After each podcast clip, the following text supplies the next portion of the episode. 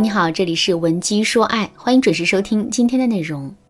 如果你在感情当中遇到了情感问题，你可以添加微信文姬零零九，文姬的全拼零零九，主动找到我们，我们这边专业的导师团队会为你制定最科学的解决方案，帮你解决所有的情感问题。怎么形容一个人的性格很犟呢？有句老话是这么说的：这人啊是驴脾气，牵着不走，打着倒退。确实，男人的脾气一上来，跟一头倔驴也差不了多少。这不，我的学员小玉就正在为这个问题烦恼呢。小玉今年二十八岁，是一家互联网公司的 HR。她跟男朋友小峰啊，是在两年前通过相亲认识的。经过这两年的交往，小玉对小峰整体上是满意的。只是小峰是一个脾气很倔的人，平时根本就不听小玉的话，更不听劝。这让小玉有点接受不了。不听话到什么程度呢？有一次啊，小玉陪小峰去配眼镜，配眼镜的时候，医生建议用散瞳法配得更准。小玉一看价格，也贵不了多少，于是就同意了。配完眼镜之后啊，医生叮嘱小玉和小峰说，回去之后一整天的时间都不要看手机、电脑。小峰当时呢满口答应。出了医院之后，小玉不放心，于是呢就又叮嘱了小峰几次。小峰每次都痛快答应，还让小玉别担心，他会照顾好自己的。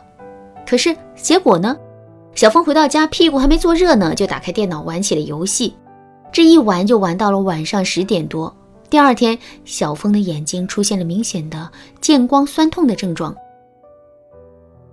小玉发现这件事情之后，就质问小峰是不是玩手机了。小峰知道自己已经无法抵赖了，索性就将整件事情和盘托出了。知道了真相的小玉一下子就炸了，说：“我平时拦过你上网吗？就这么一天的时间，我还对你千叮嘱万嘱咐的，你怎么就是不听话呢？”说完这些话之后啊，小玉本想着小峰理亏在先，这次肯定会乖乖认错的，可没想到的是，小峰却理直气壮的来了一句：“就这点小事，至于的吗？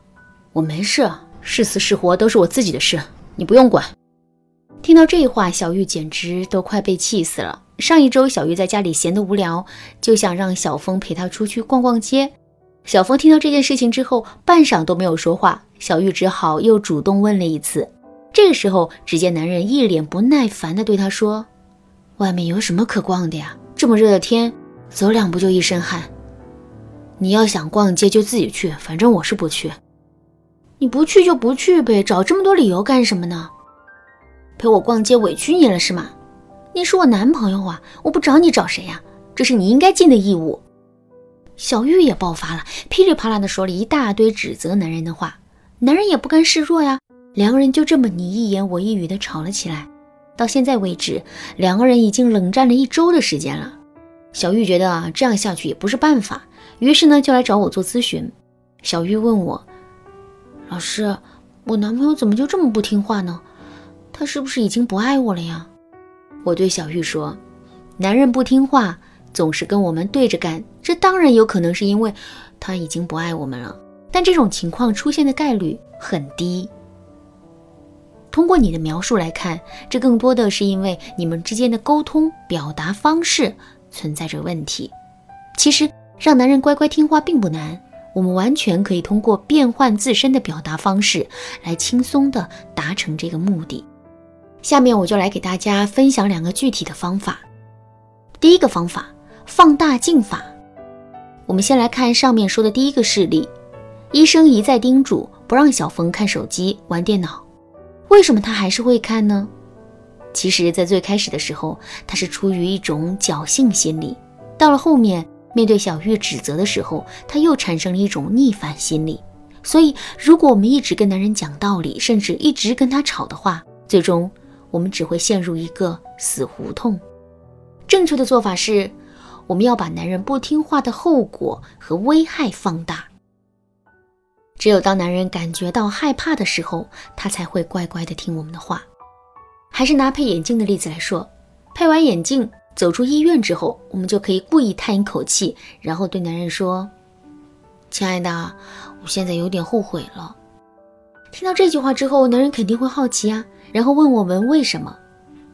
这个时候，我们要继续对他说：“唉，以前我有个同事，他就是用散瞳法配的眼镜，配完眼镜之后，他没有注意，各种玩手机，结果第二天他的眼睛就变得又痒又疼的，在医院输了好几天的液才好。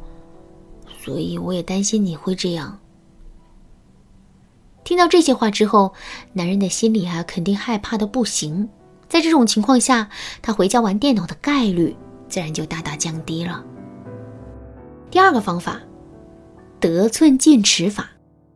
尝试过健身减肥的姑娘都知道，想要做到长期坚持，就一定不要多上秤，因为减肥是一个很缓慢的过程。很多时候，虽然我们已经付出了很多努力，但掉秤并不会太明显。如果我们天天盯着显示屏，每天几次甚至十几次的测量自己的体重，可数字却降得很慢，甚至是不降反升的时候，我们是很容易会失望的。而当我们感觉到失望之后，放弃减肥也就成了一件顺其自然的事情了。这个现象告诉了我们一个道理：过高的期待会让我们感到痛苦，同时加速我们的失败。所以我们要学会降低期待，循序渐进。这个道理放在感情中也是一样的。就拿上面讲的小玉的案例来说吧，男人明确的拒绝了陪她去逛街，她的期待落空了。可是这又能怎么样呢？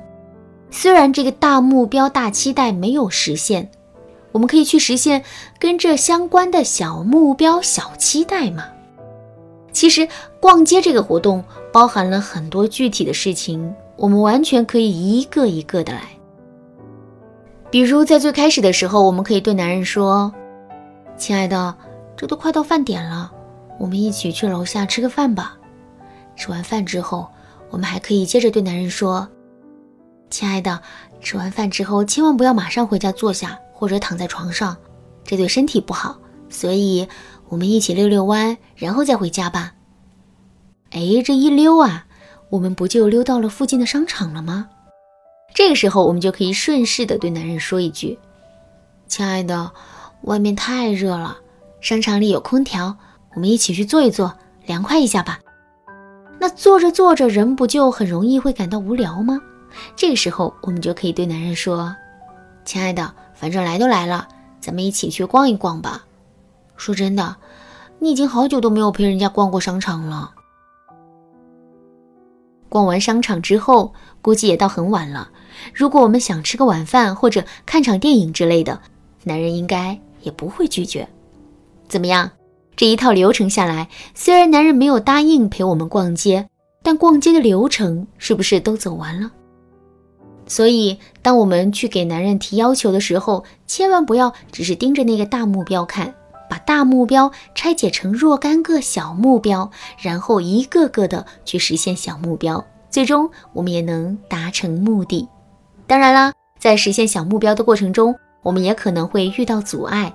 怎么才能保证我们能顺利的实现小目标呢？赶紧添加微信文姬零零九，文姬的全拼零零九，我来教给你一些实用的方法和技巧。好啦，今天的内容就到这里啦。文姬说爱，迷茫情场，你得力的军师。